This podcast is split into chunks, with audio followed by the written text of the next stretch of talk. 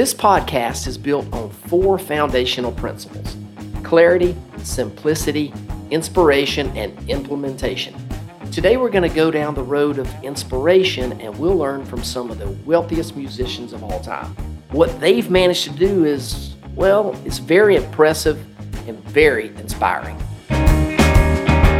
It's time for the My Retirement Clarity Podcast with Lee Perkins, financial planner and president of JL Perkins Wealth Management. Get ready for a good dose of inspiration, simplicity, implementation, and of course, clarity on how to successfully prepare for retirement and grow and preserve your wealth.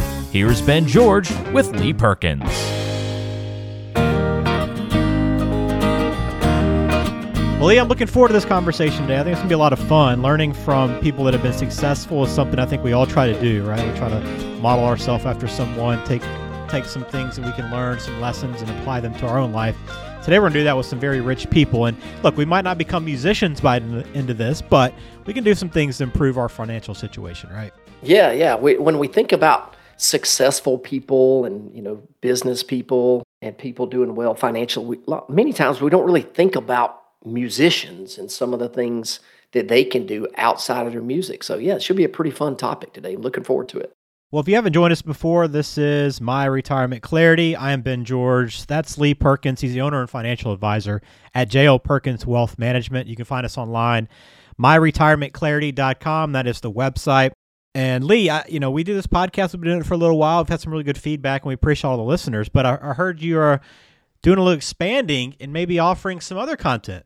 Yeah, yeah. So we this past Friday, I I got a kind of a wild hair, and I said, you know what? I'm going to turn one of our our empty offices here into a video studio. And so I kind of mapped out things, and I've turned one kind of bigger conference room slash office into a video studio with, with lighting and sound and a re- couple of really neat backdrops. And it's going to allow us to, to do a lot of things as far as pushing out useful content to to some of our our, our folks who are in our you know listen to our podcast or, or clients and also folks who are kind of checking out a firm our firm wanting to know if we may be a good fit. So we'll post a lot of that content on our website. We'll of course uh, push it out to people uh, via email as well. So yeah we're, we're excited about it. I think it looks really good. Uh, tracy and donna came into the office this morning and they were like wow can we hire you to uh, to to remodel or do something like that at our house? And I said, no, absolutely not. This was uh,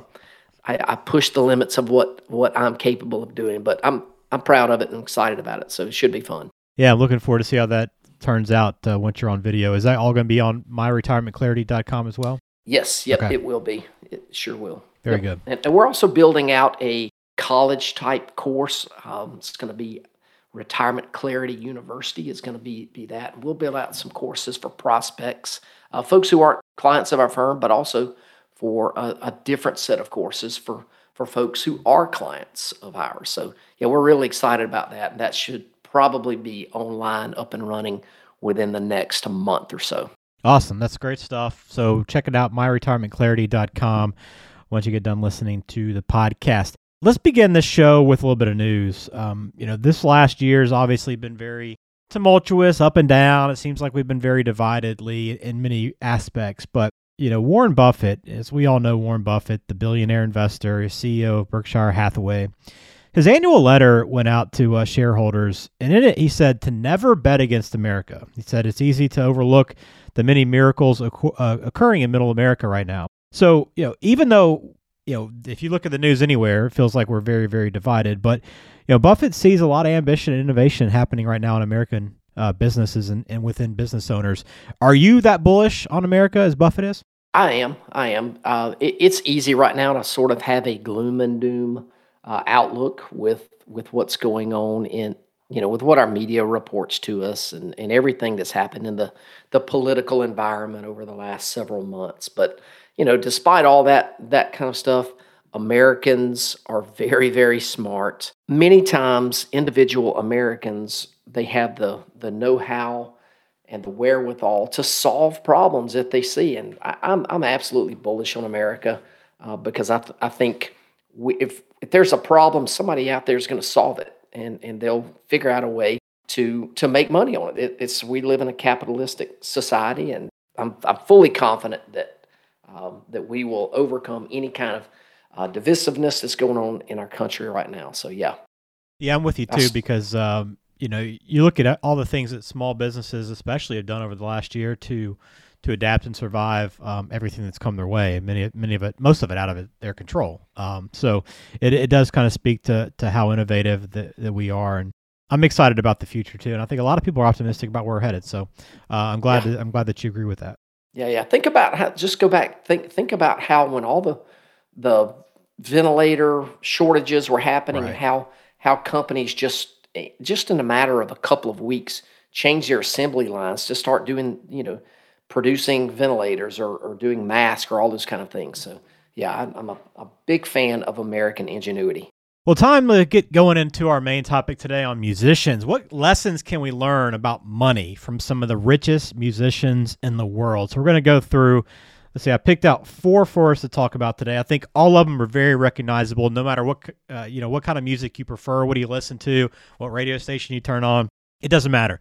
There's lessons to be learned here along the way. So I want to start off with Andrew Lloyd Webber.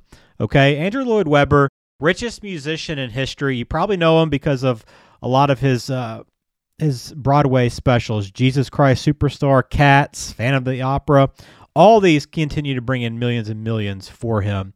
Um, his net worth is actually 1.2 billion. But I think what is really cool about what Andrew Lloyd Webber has done back in 1977, he set up a company that ensures that he shares in the profits of his works in any form, any form, including all the ticketing agencies and the venues. So that obviously is very uh, ingenious. But what can we learn about what he's done over the course of his career? Yeah, I, I think of all the the musicians that we're going to talk about here today, he's probably the one that I would not have put on this list.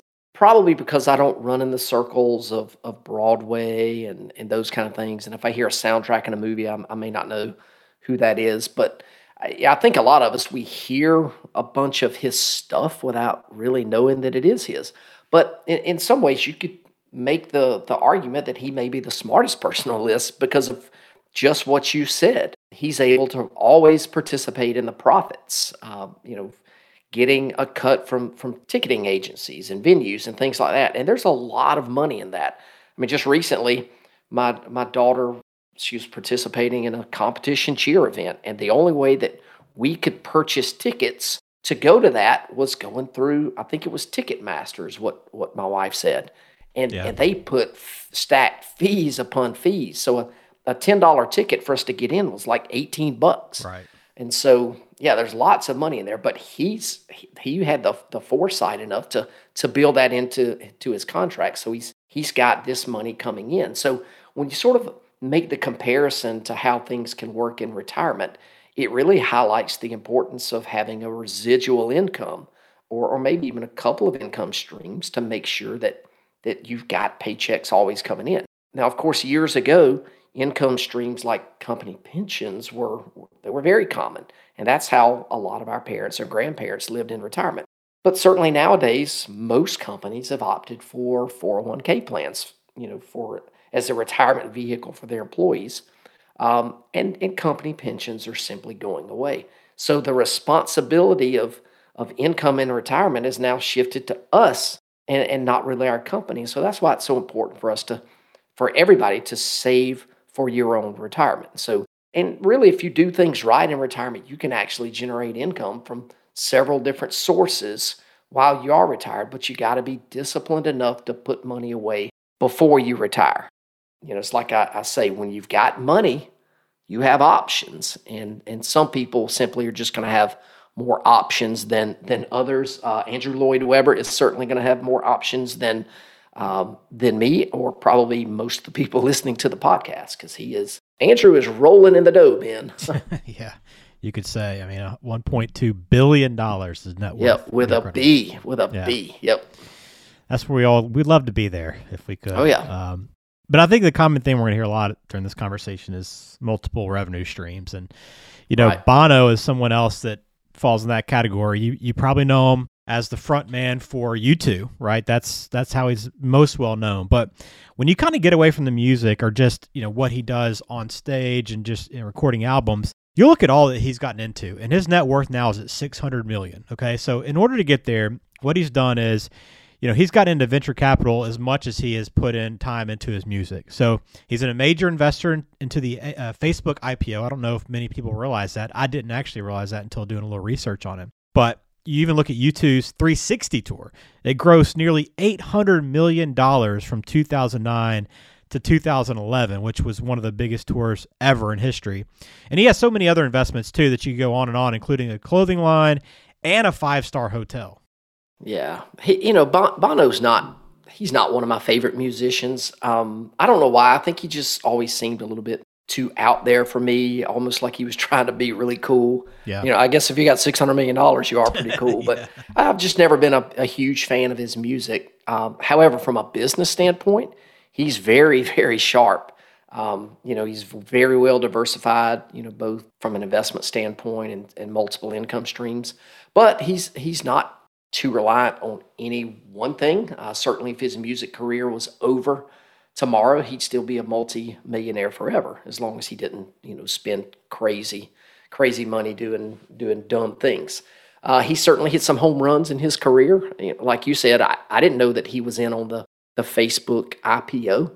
So that was clearly a, a gamble that paid off. And certainly he had the money to do that. Um, and of course, his music has certainly been the primary source of his income. Um, but, you know, he's done a bunch of other things. So, kind of the, the retirement lesson here is, is diversification is, is very important. And, and we talk about it all the time in, in regards to, to having a well diversified portfolio. Uh, but I do meet folks sometimes that want to venture out and sort of, you know, scratch that entrepreneurial itch. Um, and I'm usually going to be very supportive, you know, because, hey, I, am certainly an entrepreneur too. I've, of course, you know, run this financial planning firm. And many, as many of you know, I, for 13 years, my wife and I owned a Cold Stone Creamery, an ice cream franchise.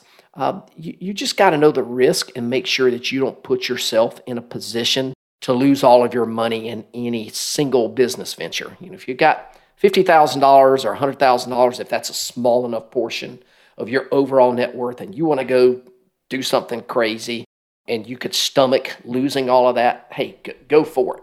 Go for it. Yeah, absolutely. So that's the lesson from Bono, and uh, there's definitely some things to learn. I'm not a big U2 fan either, but um, yeah, 600 million will make you kind of pause for a second and see exactly what he's up to. Hey there, sorry to interrupt the show, but I wanted to take just a minute to tell you about a new book I've written called Defuse How to Protect Your IRA or 401k from the IRS Ticking Tax Time Bomb. It's a really easy read and it gives you specific strategies that you can implement right now to be better prepared for increasing taxes. Now, we all know taxes are very likely to increase in the future, and with all the recent stimulus packages, I believe that even more. So I'm making this book available to you, the listener of the show. So here's how you get it just text the word defuse to 474747. Give us a good mailing address and we'll send it right out. I'll even pick up the shipping cost. Again, just text the word defuse to 474747 and get your copy today. Now back to the show. All right, our third musician today, Sean Combs. You know who Sean Combs is, Lee?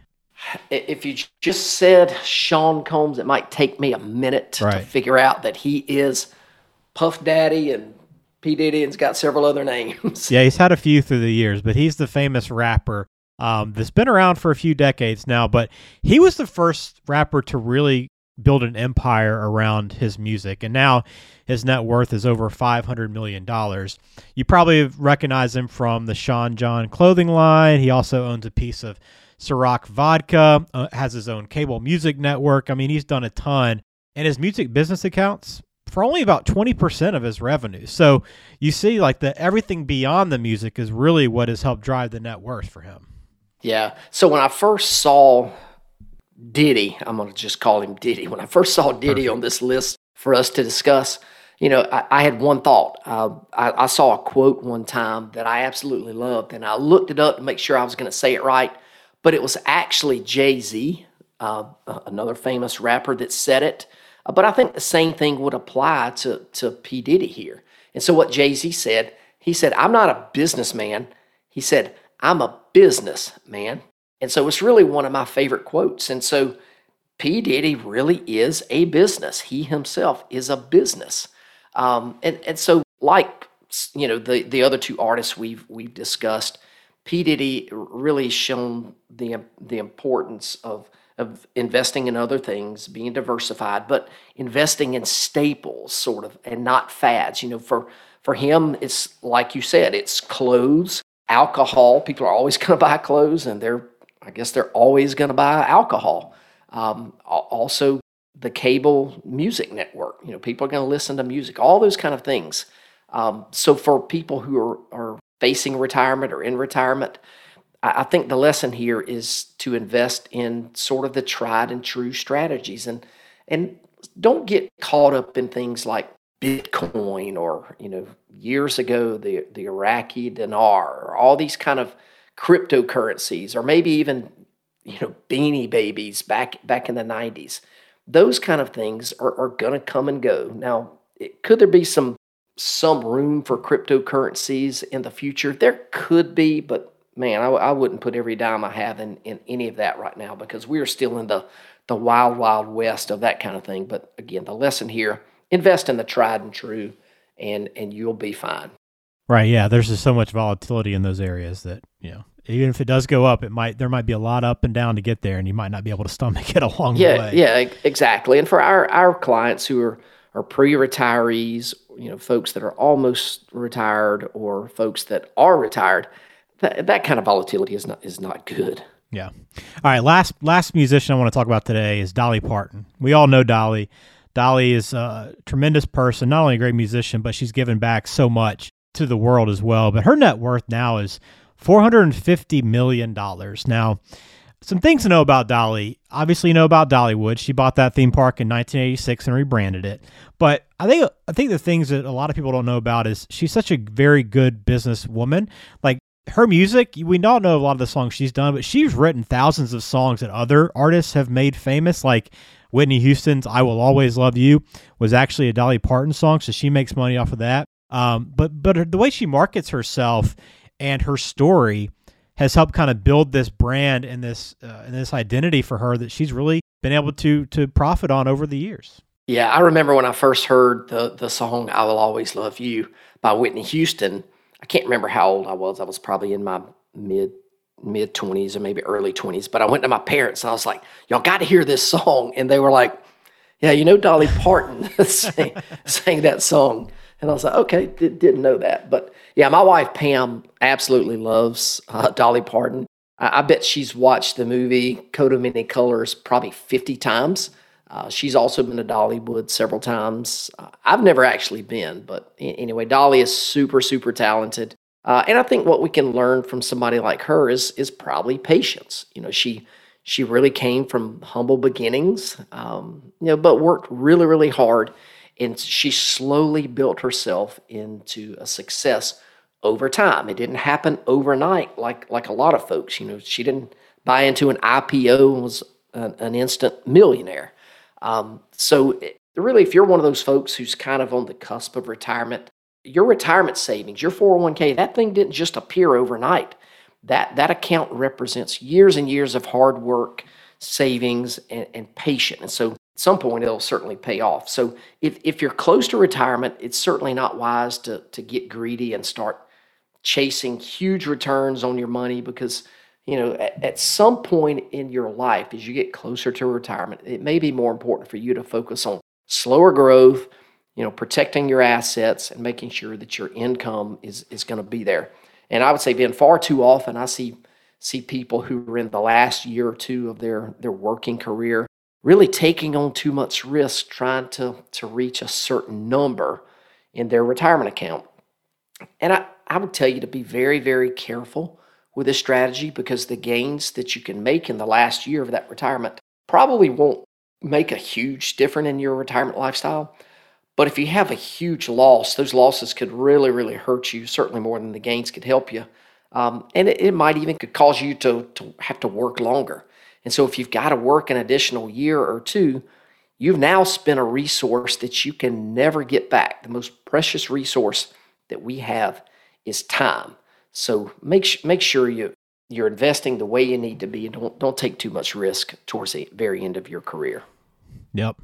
Yeah, one of the things that Dolly does that I thought that I've uh, really appreciated is she she has a book club for uh, for kids. I don't know if you're aware of this, Lee, but it's called No, the I didn't know Imagination. Library, and uh, all you have to do is sign up, and they send you a book every month. It's absolutely free, but they're just encouraging reading and, and literacy, and uh, we've taken advantage of it. We get a cool kids book every month that we spend time with our daughter and read. So um, Very cool. You know, she has the money, but she's also given a ton back. But Yeah. yeah, she, she, these are just four examples. I mean, we could go through a lot of different musicians, but these are four of the most successful that you'll find in the music industry. But as you see, there's a lot more to it than just the actual day to day business for them. There's all the everything that goes into it and around it, and it's part of the process. And know, these are the things you work on in building a financial plan with an advisor like Lee Perkins and, and whoever it is you work with. You try to have all these revenue streams and everything else we've talked about today. So I, I thought it was a, a fun, fun conversation for sure, and I appreciate you kind of uh, entertaining that for me, Lee, today. Yes, yeah, I enjoyed it. I, I like what you said there about Dolly and and the the book thing, and, and I would imagine that each of these other folks that we've talked about here today, they they're all giving back in some way. Now, I, you know, I'm not going to get into too much hokey pokey stuff on how you should give back to the community and do all that, uh, but I think people, you know, a lot of people who have who've done well financially, and I'm not talking about just these rich musicians or folks like that. I, I've got lots of clients who've done very well and and they give back not only financially but in their time and just kind of in investing in organizations that they're passionate about and and I, I would tell folks when you're thinking about retiring think about some of the things that you can do maybe things that you're passionate about that you can get involved with if it's volunteering or maybe giving a little money here and there i think it's a great way to do that and and sort of um, make really good use of, of what you've what you've accumulated over your lifetime It's time for the mailbag. We want to hear from you. Well, we have a mailbag question I want to finish out the show with. Came in from Maurice and Macon. So I want to get your thoughts on this. I thought it was very interesting. He says, I have a stockbroker that I've worked with for 30 years, long before I even moved here. I like him very much and I think he does a great job, but I really have no way of knowing. How can I grade his performance? Boy, that's a difficult question for me to answer because I don't really know what what you're grading. Are, uh, are you if he's a stockbroker, I've got a feeling that you're just grading his his return performance. And so if that's the case, then all you have to do is look at your accounts and look at you know look at what the market has done or what what his strategy is, what he's trying to do. And that's an easy thing to do. I don't like that as just a, a way to grade somebody. Certainly, if I was just being graded on on investments, um, there are times that we we would do great, but you know there are time be other times where it may not be as great. At the end of the day, what you need from an advisor, and Maurice, you said you have a stockbroker. I don't know if he's actually an advisor or if he's just somebody buying and selling stocks. I'm not a stockbroker. I'm a I'm a financial planner. You know, when somebody comes in, we're not talking really about the stock market. Uh, very rarely does somebody come in here and sort of, you know, say, "Hey, how did my account do in relation to the uh, S&P 500 or the Nasdaq?" We're not talking about that because in retirement, that doesn't matter as much. Sure, you want to get great returns, but I would make sure that your stockbroker is doing way more for you than just getting a return because the investments is just that's one piece of a of a full financial plan. The other things are sometimes way more important. So I don't know if I answered your question, Maurice, but you know if, you want to talk to me directly, then just reach out to our office or like um, like we say on the show all the time, you can go to the website www.talkwithlee.com and uh, schedule a 15 minute phone call and I'll, we'll chat about your situation. Yep, that's the best way to do it. Talkwithlee.com. And if you have a, a question for us you want us to answer on the podcast, just send it in to us uh, via the website, myretirementclarity.com. That's where you'll find every episode of the podcast, plus all the other financial resources that Lee and his team at JL Perkins Wealth Management uh, offer anyone that uh, just wants to learn more, wants to educate themselves more about financial planning, retirement planning, that sort of thing. But again, I always encourage you to spend more time with Lee and really go through your situation. And you can do that by visiting talkwithlee.com. Lee, before we get out of here, we have to let people know about the book offer. If you listen to the show and, and uh, at all, especially over the last couple of months, you probably heard us mention this. But if you haven't taken advantage, now is the time because it's tax season, it's top of mind, but tax planning always has to happen. Yeah, so Defuse is a book that we wrote several months ago, and it is all about taxes. And, and my very strong opinion has been that taxes are going to increase. I don't know when, but I think they are very soon. We know the Trump tax cuts are going to expire. They're going to sunset the end of 2025. So, anyway, the book is all about steps that you can take to be prepared for increasing taxes. So, if you want to pick up a copy of that, if you would, just text the word defuse, D E F U S E, defuse, as in defusing the ticking tax time bomb. Text the word defuse to 474747. Give us your name and your mailing address, and we'll get that book out to you the same day. Outstanding. Well, Lee, I've enjoyed it uh, talking musicians and money, and, and hopefully we've learned a few things today, and we'll apply these lessons to our own financial plan moving forward. But uh, thanks for the time, and look forward to talking to you again soon. Yep, good stuff, man. Have a good week.